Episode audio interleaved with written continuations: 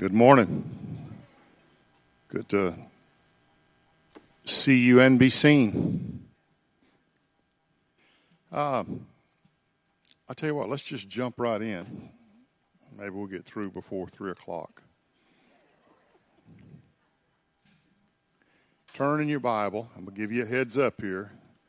Turn in your Bible to Haggai.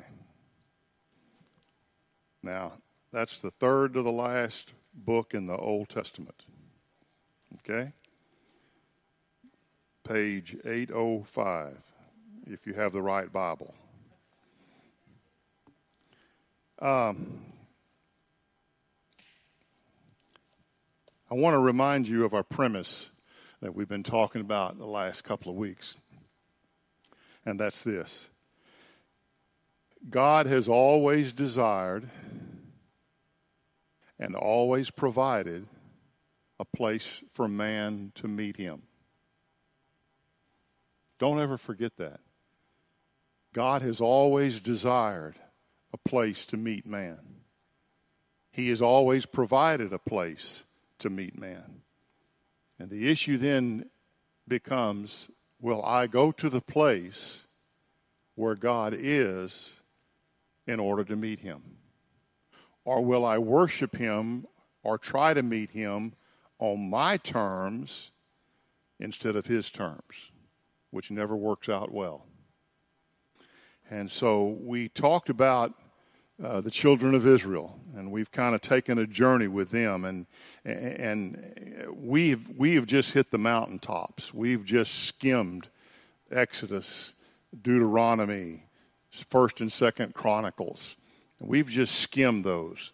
And so I hope you'll spend some time going back and looking at them because there's a whole lot more there than what we've covered. And last week we kind of left Israel. The picture was that Israel had come into the promised land. And God had promised them when they get into the promised land, I'm going to choose a place to dwell.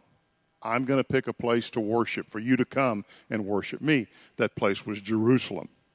And then he also, in the same context in Deuteronomy, says, But the time's going to come where you're going to rebel against me, and I'm going to withdraw my presence from you because you've turned your back to me. And sure enough, that's what happened. They go into they go into the promised land. They're there. They build the temple for a couple of hundred years. They rejoice in that and celebrate that. But then other gods become appealing. Worshipping God's other ways instead of the way God designed for them to worship became appealing. And just like God had promised in Ezekiel that my glory will leave, and sure enough, it did. It left gradually, but it left eventually. It left completely. It lifted off of the Ark of the Covenant, went to the, went to the doorway, then went to the gate, then went to the mountain, and it was gone. Right after that, Nebuchadnezzar, the king of Babylon, came and destroyed Jerusalem and destroyed the temple. And they took Israel captive into Babylon. And so for 70 years, now it's interesting, they're, they're taken into captivity in Babylon. And one prophet comes along and he says, Thus says the Lord. Don't get too comfortable. Don't get too worried. After two years, God's going to break the yoke that Nebuchadnezzar has on Israel, and we're going to get out of here and go back to Jerusalem. It's great, except for Jeremiah. And you can see why they threw him in a pit. Jeremiah comes along and says, Not so fast. And he confronts this prophet and says, You're not speaking the word of the Lord. And as a matter of fact, God's going to break your yoke. And sure enough, he died soon after that. And J- Jeremiah came and says, You're going to be here 70 years, not two years, but 70 years. And as a matter of fact, while you're here, I don't want you grumbling, griping, complaining, whining, moaning, or resisting. What I want you to do is I want you to build houses and live in them. I want you to plant gardens and eat from it. I want you to pick wives and husbands for yourself, and I want you to pick wives and husbands for your sons and daughters, and I want you to seek the welfare of the people that have you captive. Now, which would you rather have? 70 years of that or two years and you're out of here? What a wonderful picture. How many of us have found ourselves in situations where we thought we were captured? We've been captured into this situation, whether it was a job or whether it was a relationship. And we're looking for God to say, just two years. And I think quite often the heart of God is no, it's going to be a little longer than that. And while you're here, I want you to quit griping. I want you to quit complaining. I want you to quit criticizing your boss. I want you to get out of the gossip sessions that you have with the other employees when you're critical of your boss. As a matter of fact, I want you to make your boss successful. I want you to make the other person in this relationship successful. And so they're here, they're there for 70 years. The temple is destroyed. And after 70 years in captivity to Babylon, in remnants, not all at once, but in segments, people began to return to Jerusalem. All right? 70 years was up. They've done their time, and they gradually begin to come back to Jerusalem. But now, God knows people, okay? And people are the same. And what happens is any heart that they had to repent of the rebellion that put them in captivity in the first place was short lived. And once again, they chose to rebel. And you see the cycle walk with God, repent, walk with God, rebel, correction, repent, walk with God. Does that sound familiar? Sound like anybody you know? I mean, God says something, oh, yes, God, I'm going to obey you eh, for a week. Anything you say, I'll do. Oh, yeah, oh, yeah, for a while. Oh, I just want to walk with you and praise you. Yeah, till it gets hard. And so there's this cycle that takes place in people. They commit to the Lord. They want to walk with God. They surrender to Him. Things get uncomfortable or things go like they don't want it to be and they choose to rebel again. Then they repent. Then they go back. Once again, Israel found themselves pursuing other gods, pursuing other means of worship. And like most of us, listen to this, like most of us, when the presence of God is withdrawn, instead of seeking his face, we use that time to organize and invent practices and positions that substitute for God's presence. Yeah, that's worth repeating again. I'm going to refer to Israel. And like most people, when the presence of God was withdrawn, instead of seeking his face, they used their time to organize and invent practices and positions within their culture that substituted for God's presence. You see, it was in this period of time where they created the Sadducees and the Pharisees. How'd that work out? It was during this time that they created certain religious practices. God didn't, didn't initiate them, but they incorporated them into their religious culture. Because it's so much easier to just do the religious stuff than it is to humble our heart and do what's necessary to find the Lord. And typically, we are taught how to adapt and live without God's presence instead of repenting and seeking his face. Just be satisfied. Do this stuff. Yeah, but God's not here. That's okay. Do this stuff. Instead of allowing God to search our heart and search our attitude and see what it is that keeps us from enjoying and experiencing His presence. And so it's important for 600 years that cycle was repeated. 600 years after the temple was destroyed till the time Jesus comes, comes 600 years there of surrender, commitment, rebellion, repentance, grief, surrender, repentance, back and forth. But it's important to take note what God's heart was during this time. That's important.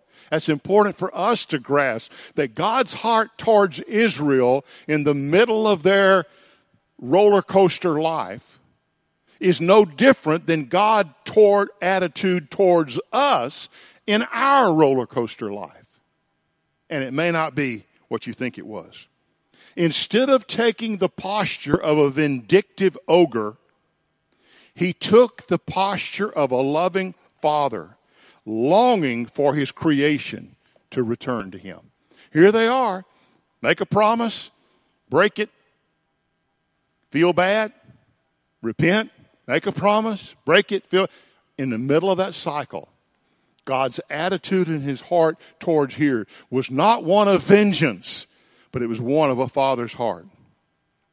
And he sent numerous voices warning them Three things. He sent numerous voices. Number one, warning them of the danger of pursuing their rebellion, cautioning them, saying, This is not going to work out. This is not going to be like you think it's going to be. This is not going to work out the way you're hoping. Cautioning them, warning them about their rebellion. Second of all, giving them a picture of a hopeful future that he had prepared for them if they'd obey. Reminding them of what he had provided, reminding him of what he wanted to do, reminding him that you're going to, there's hope if you'll be obedient to me. And third of all, making numerous appeals from a father's heart to return to him. Catch those three things. Warning them, cautioning them of the danger of pursuing their rebellion, giving them a picture of a hopeful future that he had prepared for them if they would obey, and making numerous appeals from a father's heart to return to him. Now, there are three outstanding prophets that were on the scene during this period of time Haggai, Zechariah, and Malachi, the last three books of the Old Testament.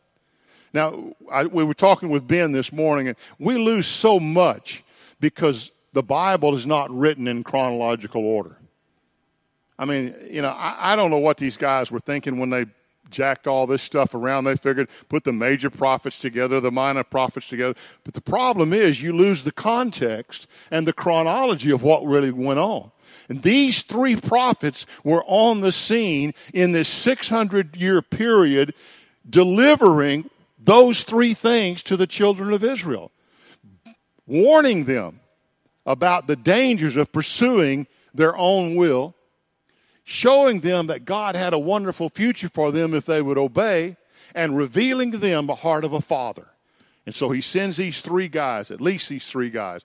And in Haggai chapter 1, verse 5, he says, Now therefore, thus says the Lord of hosts, consider your ways. Look in verse 7. Thus says the Lord of hosts, consider your ways. Stop doing your thing. think about what you're doing. Consider the consequences of what you're doing. Consider the results of you rejecting God and His ways and embracing anything else. Consider that. Think about that. Stop doing your thing and come back to me when I have desired. Now look in Zechariah chapter 1, verse 3. Therefore say to them, Thus says the Lord of hosts, Return to me, declares the Lord of hosts, that I may return to you. Here's the action. Stop doing these things. I want to come to you. I want to dwell in your midst. I want to be there at a meeting place for you. Stop doing what you're doing. Return to me. Return to me that I may return to you. Then in verse 4, he said, Don't be like your forefathers. To whom the former prophets proclaimed, saying, Thus says the Lord of hosts, Return now from your evil ways and from your evil deeds. But they did not listen or give heed to me, declares the Lord. Your fathers, where are they? And the prophets, do they live forever? But did not my words and my statutes, when I commanded my servants the prophets, overtake your fathers? Then they repented and said, As the Lord of hosts proposed to do to us, in accordance with our ways and our deeds, so he has dealt with us. He says, Don't be like your forefathers who heard the caution, who saw the promises that I had for them, and experienced my heart reaching out to them. Now look in chapter 2, verse 10. He says, Sing for joy and be glad, O daughter of Zion. For behold, I am coming and I will dwell in your midst. Here's that hope for the future. Here's that hope for God returning again. And he said, I want to come back. I am coming back. Now, look, he says something here. Many nations will join themselves to the Lord, not just Israel. All of a sudden now, he's expanded it. Many nations will join themselves to the Lord in that day and will become my people. Mark that. Many people, many nations will come and will become my people. Then I will dwell in your midst. You will know that the Lord of hosts has sent me to you. Now look in chapter 8. Look in uh, verse 7. Thus says the Lord of hosts Behold, I am going to save my people from the hand, from the land of the east and from the land of the west. And I will bring them back, and they will live in the midst of Jerusalem, and they shall be my people, and I will be their God in truth and righteousness. Look in verse 13. It will come about that just as you were a curse among the nations, O house of Judah and house of Israel. So I will save you that you may become a blessing. I'm going to turn this thing from you, from a curse to a blessing. Do not fear. Let your hands be strong. Look in verse 23. Thus says the Lord of hosts In those days, ten men from all the nations will grasp the garment of a Jew, saying, Let us go with you, for we have heard that God is with you. There's that promise. There's that hope. I want to come and dwell in your midst. I want to live there. Return to me in order that I can return to you. Now, then he does something very interesting. He gives us a peek into what's coming. He tells us how the king is going to come. Look in chapter 9, uh, verse 9. Rejoice greatly, O daughter of Zion. Shout in triumph, O daughter of Jerusalem. Behold, your king is coming to you. He is just and endowed with salvation, humbled and mounted on a donkey even on a colt, the foal of a donkey. Now, when you, you think of a king and you think of a king coming triumphantly, I don't think a donkey is the first thing that comes to mind. You usually think of a white horse, of a stallion, of one of these huge Friesians that have all the long hair and the big hooves and they prance when they walk. He says, That's not how this king is coming. He's coming humble on a donkey, the foal of a colt. I will cut off the chariot from Ephraim and the horse from Jerusalem, and the bow of war will be cut off, and he will speak peace to the nations. And his dominion will be from sea to sea and from the river to the ends of the earth. Now look in chapter 11. He gives us another hint. Verse 12. and I said to them, it is good in your sight. Give me my wages. But if not, never mind. So they weighed out 30 shekels of silver as my wages. Then the Lord said to me, Throw it to the potter, that magnificent price at which I was valued by them. So I took the 30 shekels of silver and threw them to the potter in the house of the Lord. Hint, hint a peek ahead. You're going to look back, you're going to watch instances and look back and remember this is how I said it was going to go down. Now look in verse 10 of chapter 12. I will pour out on the house of David and on the houses of Jerusalem, inhabitants of Jerusalem, the spirit of grace and of supplication, so that they will look on me whom they have pierced, and they will mourn for him as one mourns for an only son, and will weep bitter over, bitterly over him like a bitter weeping over a firstborn. God says there's hope. It's not going to be like you think. It's not going to look like you think.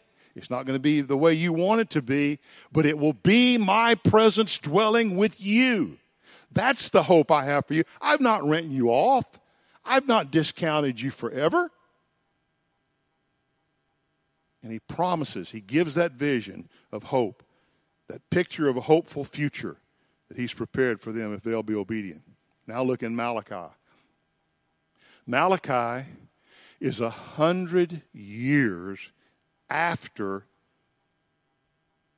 Babylon.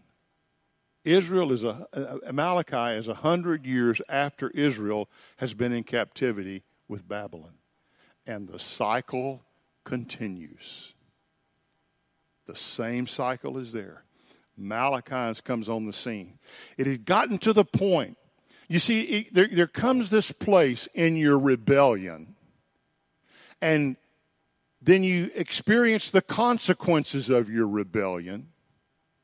And then, rather than accept responsibility for your rebellion, you say, Well, God, where were you? How come you didn't keep this from happening? How come you didn't stop this from happening to me? You must not really love me. If you really love me, you wouldn't let this stuff happen to me. When the truth of the matter is, what's happening to me are the consequences of the choices I made. God didn't have anything to do with it. But the end result can be we begin to question God's love for us. Israel was there. They'd done all this stuff, and now they're wondering, how in the world can this stuff happen to me? Where were you, God? Look what, God, look what he said in verse 2 of Malachi 1. I have loved you, says the Lord, but you say, How have you loved us? Was not, and God says, Was not Esau Jacob's brother, declares the Lord? Yet I have loved Jacob, but I have hated Esau and I've made his mountains a desolation and appointed his inheritance for the jackals of the wilderness. Here they were questioning God's care for them when the things that they were experiencing had nothing to do with God's care for them. It had to do with the choices of rebellion that they had made, and they were suffering the consequences. And Malachi's come back and says, God still loves you. God didn't do this to you. God still loves you. Look what he says in verse 6. A son honors his father, and a servant his master. Then, if I am a father, where is my honor? And if I am a master, where is my respect? Says the Lord of hosts to you. O priest who despise my name. But you say, How have we despised your name?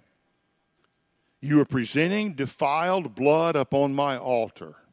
But you say, How have we defiled you? In that you say, The table of the Lord is to be despised. But when you present the blind for sacrifices, is it not evil?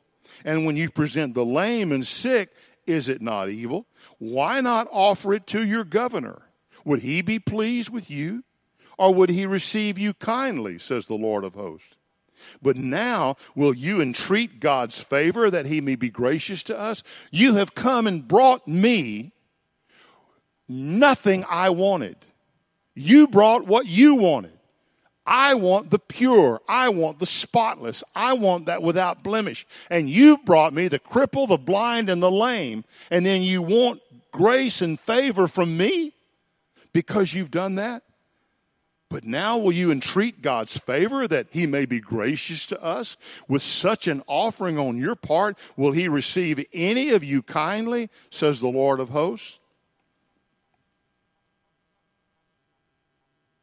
Oh, that there were one among you who would shut the gates, that you might not uselessly kindle fire on my altar. I am not pleased with you, says the Lord of hosts, nor will I accept an offering from you. For from the rising of the sun even to its setting, my name will be great among the nations, and in every place incense is going to be offered to my name, and a grain offering that is pure. For my name will be great among the nations. But you are profaning it, in that you say, The table of the Lord is defiled, and as for its fruit, its food is to be despised. You also say, My, how tiresome it is. And you disdainfully sniff at it, says the Lord of hosts. And you bring what was taken by robbery and what is lame or sick, so you bring that offering. Should I receive that from your hand? But cursed be the swindler who has a male in his flock and vows it, but sacrifices a blemished animal to the Lord. For I am a great king, and my name is feared among the nations. What's God saying here? He's saying, You're not bringing me what I asked, you're bringing me what you want. Oh, you get this, this, this bull, and you say, He's the Lord's we reserving him, but then you bring a lame one to the sacrifice. The whole point behind that is God is not obligated to accept anything we bring him that we think he ought to have. That's strong. That is really strong. Well, I worship in my way. Being interpreted means, listen to me, being interpreted means I worship me because I bring what I want. I bring what I think God ought to have. Instead of finding out what He wants and giving Him what He wants, I bring Him what I think He ought to have, and He is not content in having that. And that's what he was saying to Israel, here. You are defiled by giving me what you want and not what I want. They would acknowledge their disobedience. Yeah, we rebelled against God. We don't like the consequences. We're going to change. But rather than going back to the Lord, they just went back to religious practices. Can you see the distinction? Rather than going to the Lord and find out what He wants and bringing Him what is wrong, they just went back to the, the, the, outward practice of these religious activities. Yes, they brought a sacrifice. Yes, they brought an offering. Yes, they did all this stuff, but none of it came from the heart of God. They would acknowledge their disobedience, but just go back to religious exercises, but not turn to the Lord. And there's a distinction. Hosea 6 6 says, For I delight in loyalty rather than sacrifice, and in the knowledge of God rather than burnt offerings. Micah chapter 6, verses 6 through 8 says this What is the Lord required of you, O man? What is he required? What does the Lord want? Do justice, love kindness, and walk humbly before the Lord. An humble heart. What's Second Chronicles 7.14, that verse we ripped through when we quoted? My people are called by my name shall what? Humble. Humble themselves. Humble them. Before you pray, humble yourself. Before you ask me to do anything, humble yourself. And rather than face the humility rather than humble ourselves before the Lord, we just go back to doing religious stuff. And the church is so duped, we just buy that. Oh, that's great. He's singing in the choir. Yeah, he's giving testimonies anymore, and his life is a sham. God's not pleased with that. I don't want that. You would think they would remember David. Look in Psalms chapter 51. David said in Psalms 51, verse 15, O Lord, open my lips, that my mouth may declare your praise. For you do not delight in sacrifice, otherwise I would give it. You're not pleased with burnt offerings. The sacrifices of God are a broken spirit, a broken and a contrite heart, O God, you will not despise. Rather than Israel humbling themselves before the Lord and returning to Him, they just returned to the religious practices, went back to the sacrifices. God said, I'm not pleased with them. I want an humble heart. I want a broken heart. I want a contrite heart. I want a heart that's submitted to me. In Matthew chapter 23, we're getting way ahead here, but in Matthew chapter 23, Jesus reveals the heart of the Father during this time when he says about Israel. Chapter 23, he says, uh, verse 37 Jerusalem, Jerusalem, who kills the prophets and stone those who are sent to her. This period of time, they stoned them, they killed them, they tortured them, they rejected them. And Jesus says, Oh, Jerusalem, Jerusalem, who kills the prophets and stones those who are sent to her. How often I wanted to gather your children together the way a hen gathers her chicks under her wings, and you were unwilling. The heart of the Father. I wanted to gather you to myself. I wanted to bring you in and, and love, you, love you and cover you with the shadow of my wings. I wanted to bless you, but you ran. You resisted. You would not come to that. Now, in Malachi, go back there. the last chapter, last book, he sums it all up. He says, For behold, verse 1 of chapter 4, the day is coming, burning like a furnace, and all the arrogant and every evildoer will be chaff. And the day that is coming will set them ablaze, says the Lord of hosts, so that it will leave them neither root nor branch. But, av- but for you who fear my name, watch here, look at the phrase, the Sun of Righteousness will rise with healing in its wings, and you will go forth and skip about like calves from the stall. You will tread down the wicked, for they will be ashes under the soles of your feet on the day which I am preparing, says the Lord of hosts. He says, The proud, those who never humble themselves, will not experience the joy of the Lord. Those who reject, who continue to just do the religious stuff and don't return to the Lord, nothing for you. But if you will humble your heart, seek my face, and seek my name, the Sun of Righteousness will rise over you with healing in its wings. Wonder who he's talking about. Verse 4 Remember the law of Moses, my servant, even the statutes and ordinances which I commanded him in Horeb for all Israel. Now, here we go. Verse 5 Behold, I am going to send you Elijah the prophet before the great and terrible, for the coming of the great and terrible day of the Lord. He will restore the hearts of the fathers to their children, and the hearts of the children to their fathers, so that I will not come and smite the land with a curse. There's the promise. I'm going to do something. Before I do it, I'm sending someone to prepare the way. Just like at Mount Sinai, and I prepared the people to come to meet me. Just like at the tabernacle, when I prepared the people for my glory to be revealed.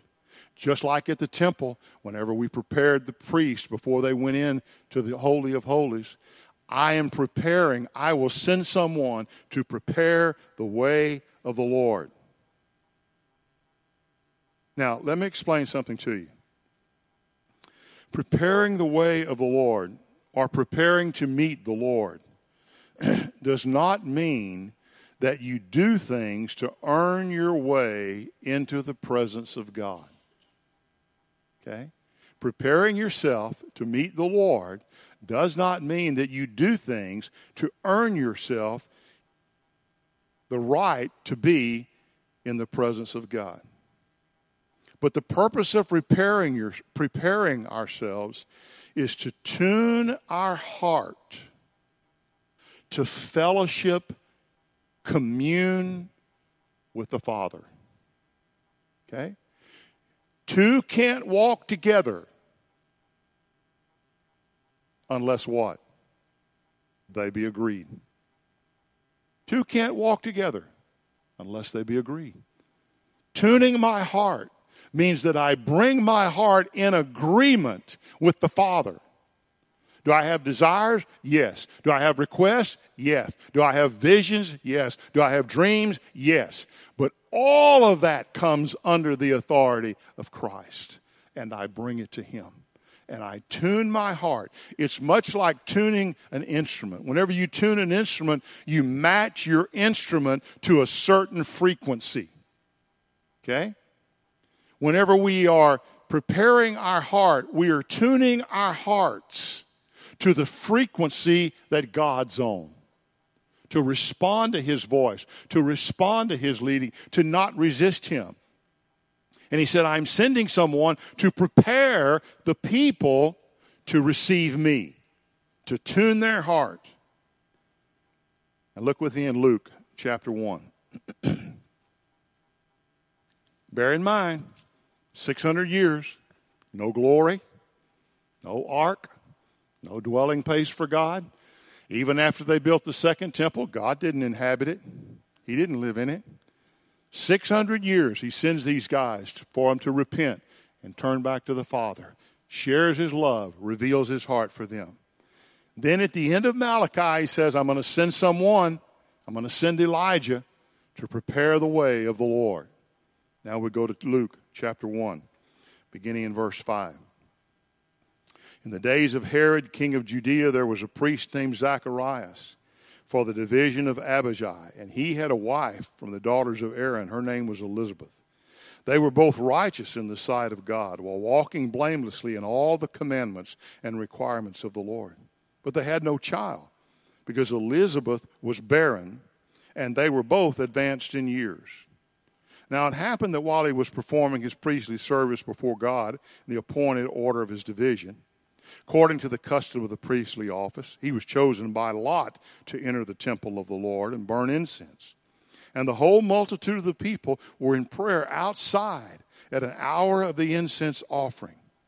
And an angel of the Lord appeared to him standing to the right of the altar of incense. Zacharias was troubled when he saw the angel, and fear gripped him. But the angel said to him, Do not be afraid, Zechariah, for your petition has been heard and your wife Elizabeth will bear you a son, and you will give him the name John. You will have joy and gladness, and many will rejoice at his birth. For he will be great in the sight of the Lord. He will drink no wine or liquor, and he will be filled with the Holy Spirit while yet in his mother's womb. And he will turn many of the sons of Israel back to the Lord their God. It is he who will go for who will go as a forerunner before him in the spirit and power of Elijah to turn the hearts of the fathers back to the children and the disobedient to the attitude of the righteous, so as to make ready a people prepared for the Lord. Sound familiar? All right. God's fixing to do something.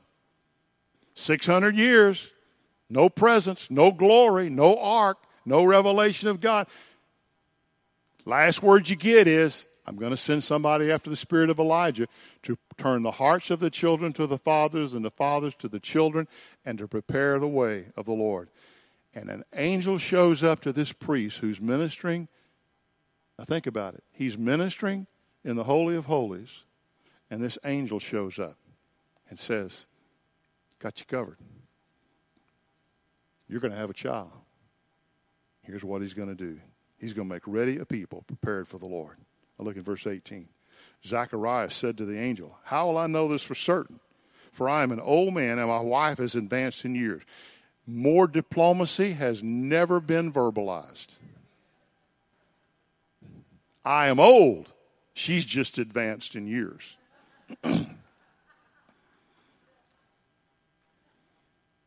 angel answered and said to him, I am Gabriel who stand in the presence of God.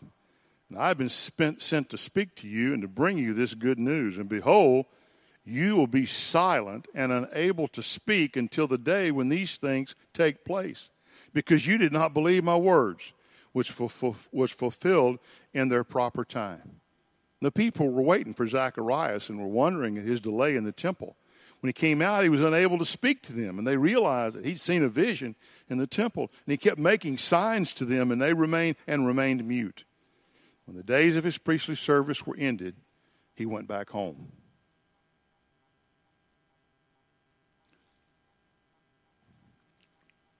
After these days, Elizabeth, his wife, became pregnant. And she kept herself in seclusion for five months, saying, This is the way the Lord has dealt with me in the days when he looked with favor upon me to take away my disgrace among men. Okay? Now look in verse 57. Now the time had come for Elizabeth to give birth, and she gave birth to a son. Her neighbors and her relatives heard that the Lord had displayed his great mercy toward her, and they were rejoicing with her. And happened on the eighth day, they came to circumcise the child, and they were going to call him Zacharias after his father. But his mother answered and said, No, indeed, for he shall be called John. And they said to her, There's no one among your relatives who's called by that name. They made signs to his father as to what he wanted him to call him called. And he asked for a tablet and wrote as follows His name is John. And they were all astonished. And at once his mouth was open and his tongue loosed, and he began to speak in praise of God. Fear came on all those living around them.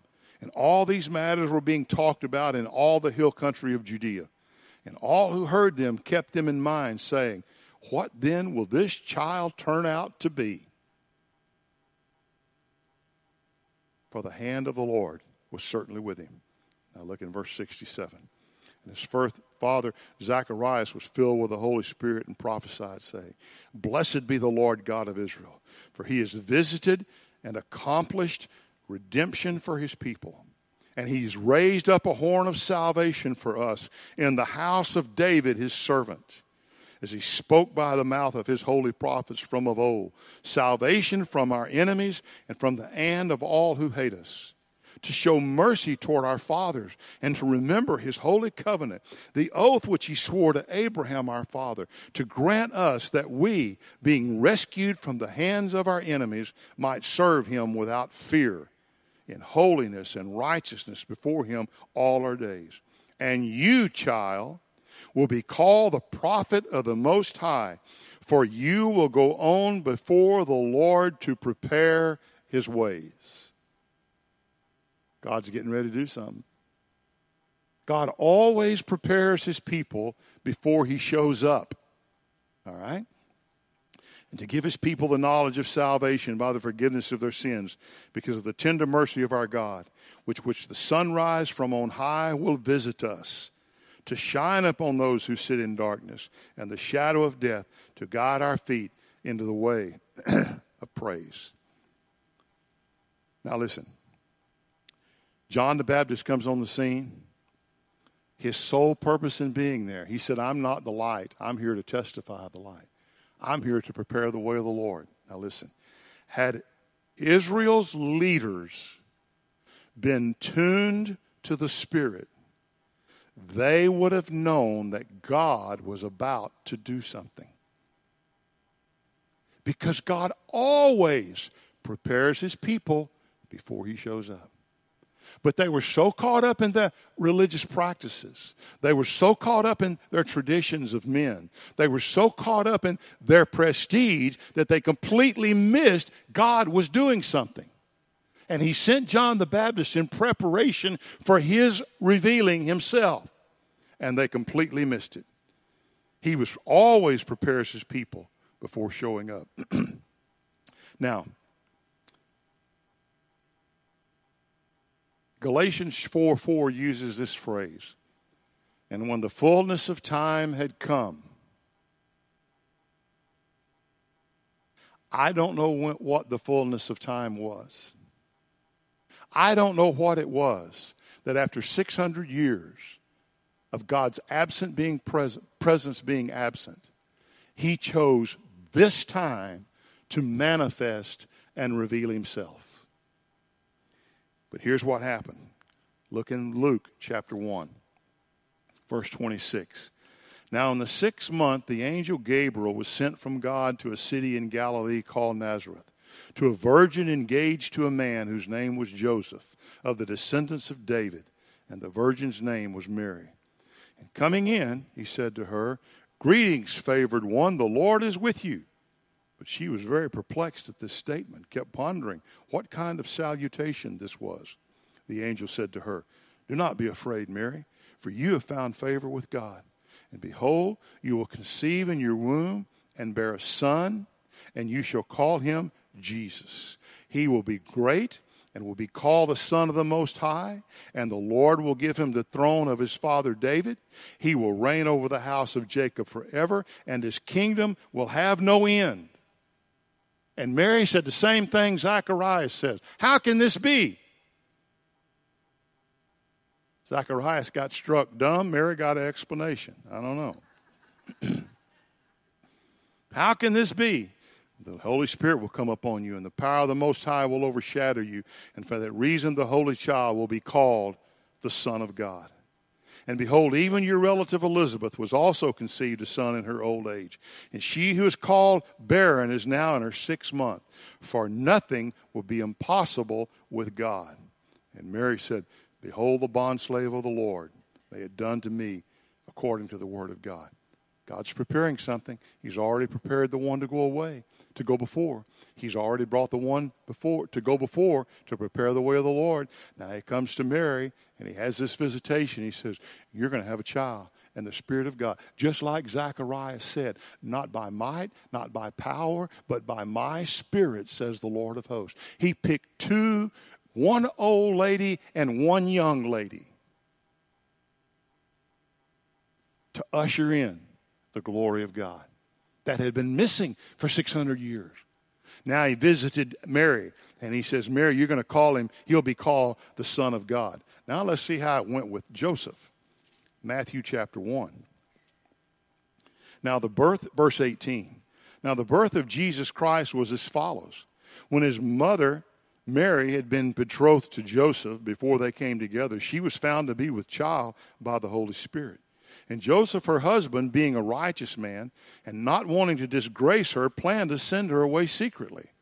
But when he had considered this, behold, an angel of the Lord appeared to him in a dream, saying, Joseph, son of David, do not be afraid.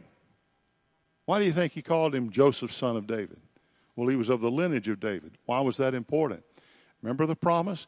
God told David, You will have an heir on the throne for eternity. It wasn't just a random choice. It wasn't the casting of lots. It had to be of the house of David. And he says, Joseph, son of David, do not be afraid to take Mary as your wife, for the child who has been conceived in her is of the Holy Spirit. She will bear a son. You will call his name Jesus. He will save his people from their sins. Now, all this took place to fulfill what was spoken by the Lord through the prophet. Behold, the virgin shall be with child and shall bear a son, and they shall call his name Emmanuel, which is translated God is with us. 600 years. The glory is gone. The ark is gone. The meeting place is gone. And God prepares someone to come before. And then he comes to Mary and reveals she's going to have the Son of God. Then he comes to Joseph and says, You're going to have one. And he, listen to this, he is going to be God with us. Awesome. Awesome. Hadn't been here. Here's God's going to be with us here in your son. Now, one other deal. Look in Luke 2.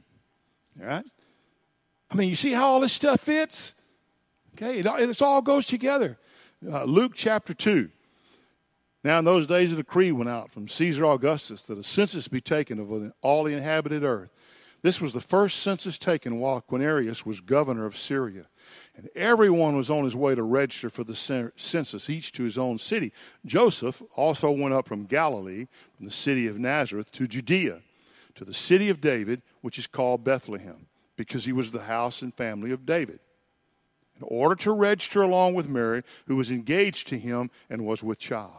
While they were there, the days were completed for her to give birth.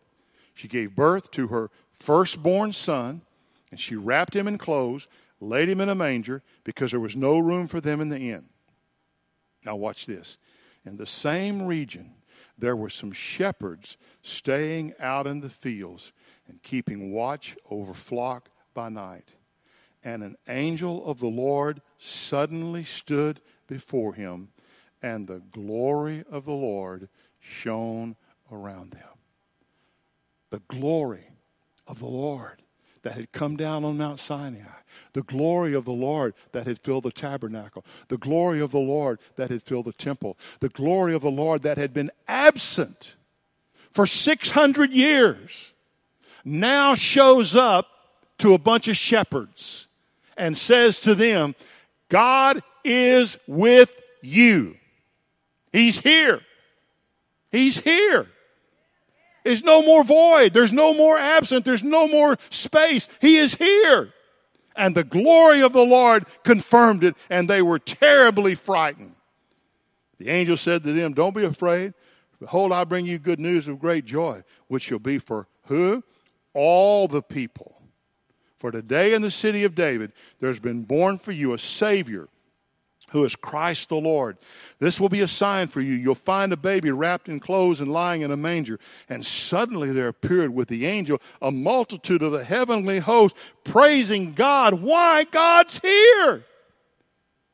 God's back. He's back. He's shown up again.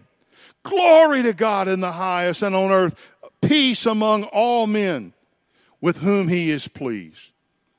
The angels had gone away from heaven, the shepherd began saying to one another, Let's go straight to Bethlehem and see the thing which has happened, which the Lord has made known to us. God is with us. And when the fullness of time had come, God sent forth his son, born of a virgin. Emmanuel, God is here. God is here. Where do you meet God now? Here. Where does God dwell? Here. God is here.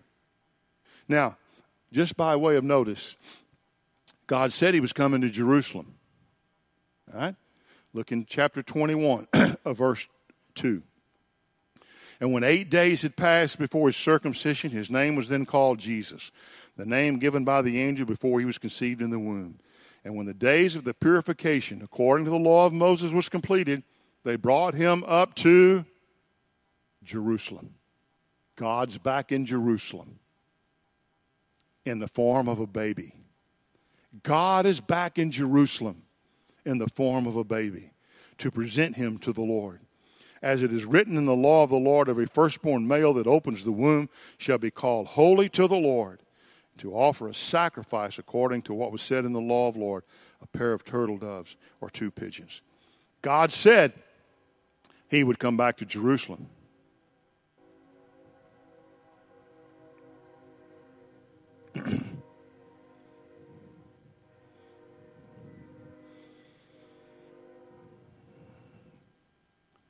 And it is significant that he comes back to Jerusalem for this ceremony.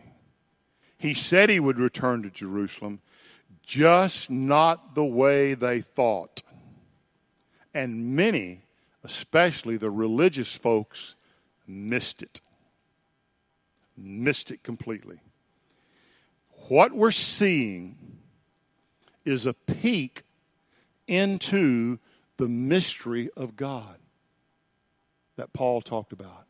What we see is the beginnings of the revelation, the clear revelation, all kinds of prophecies before alluding to it, all kinds of types, all kinds of shadows, but now the substance is here. The reality is here. And we're seeing a peek into the mystery of God. The mystery of God was revealed. The meeting place of God has arrived.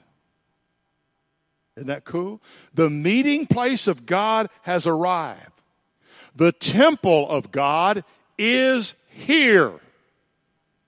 It was never about a building. It was never about a structure. It was always about a person.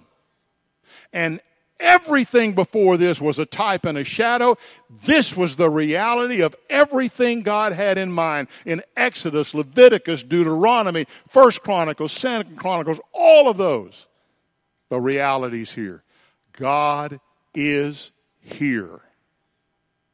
This is where you meet God in a person, not in a building. That's good stuff. That's good stuff.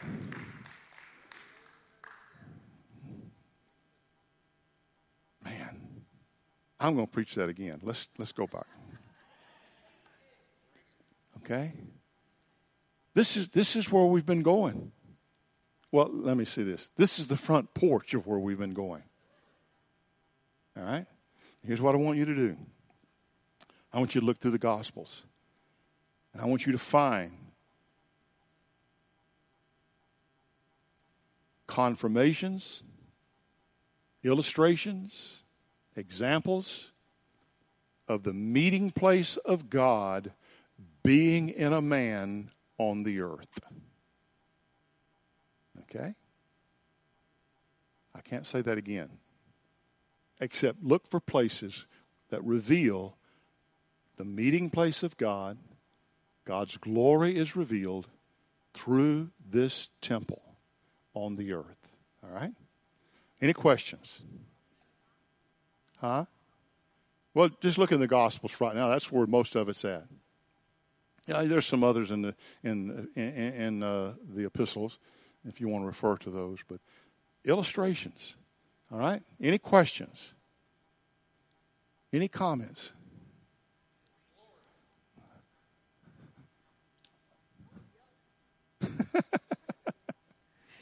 Probably my mama. Okay, this might be a random question, but when uh, Mary and Joseph took Jesus to Jerusalem after the eight days, was that a common thing to do? Was yes. it was Yes. a common thing It was to a do? thing to do for the firstborn. Yep. See It why? was a, it, it actually it had to happen to fulfill the law. Jesus So- didn't come to abolish the law; he came to mm-hmm. fulfill the law. So he realized what they had done, and he walked that out. Did it again when he was 12 years old. When he's 12 years old, he walks in there and think about it. Here's the word quoting the word. Mm-hmm. Here's the living word quoting the, ri- the written word. And he, mm-hmm. he could as well have said, That's me. I'm the word. So he was fulfilling everything that was required in the law. And that was one of the things. Okay? Uh, anyone else?